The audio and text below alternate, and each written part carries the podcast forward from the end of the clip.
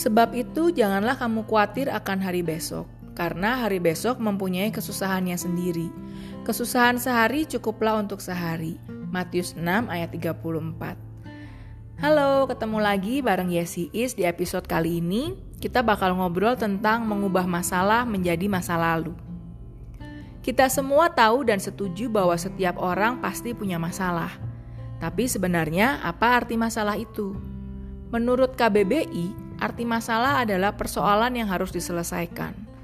Dari pengertian tadi, kita bisa berkesimpulan bahwa setiap orang bertanggung jawab untuk menyelesaikan persoalan yang sedang dihadapinya. Kita akan melihat ada empat tipe orang saat menghadapi persoalan. Coba cek apakah kamu salah satu dari empat tipe ini. Yang pertama, tipe pesimis. Tipe pesimis adalah orang-orang yang bingung, stres, bahkan frustasi saat menghadapi persoalan. Biasanya, tipe ini terlalu menyesali persoalan yang terjadi dan bukannya mencari solusi. Padahal, persoalan harusnya bukan buat disesali, tapi dicari solusinya. Tipe yang kedua adalah tipe who cares. Tipe who cares adalah orang-orang yang cuek alias pura-pura nggak peduli waktu ngadepin persoalan.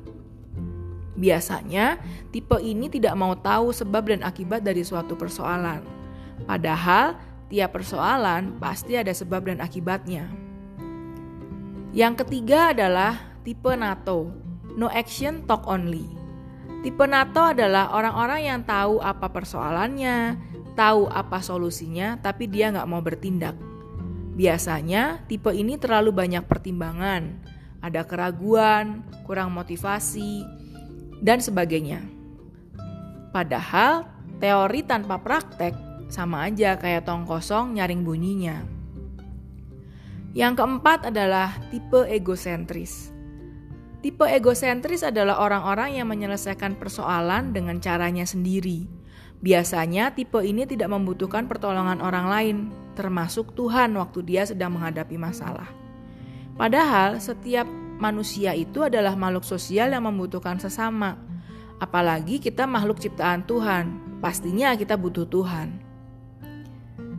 Lalu tipe seperti apa sih yang se yang sebenarnya uh, harus kita punya untuk kita menghadapi persoalan yang kita hadapi? Tipe yang seharusnya kita miliki adalah tipe pemenang.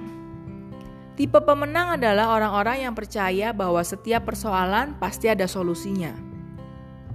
Kalaupun ada persoalan yang belum selesai atau sepertinya nggak punya solusi, ia tetap percaya bahwa waktu dan rahasia Tuhan adalah jawabannya. Biasanya, tipe pemenang tidak menyerah dan tidak melewatkan begitu saja persoalan yang dihadapi Sebaliknya, ia bisa melihat kebaikan Tuhan di balik persoalan tersebut, yaitu Tuhan sedang membentuk karakternya supaya menjadi serupa seperti Kristus. Seperti yang dikatakan firman Tuhan dalam Roma 8 ayat 28 sampai 29. Kita tahu sekarang bahwa Allah turut bekerja dalam segala sesuatu untuk mendatangkan kebaikan bagi mereka yang mengasihi Dia, yaitu bagi mereka yang terpanggil sesuai dengan rencana Allah. Sebab semua orang yang dipilihnya dari semula, mereka juga ditentukannya dari semula untuk menjadi serupa dengan gambaran anaknya, supaya ia, anaknya itu, menjadi yang sulung di antara banyak saudara. Tipe pemenang sangat percaya bahwa persoalan yang dihadapi seizin dan sepengetahuan Tuhan.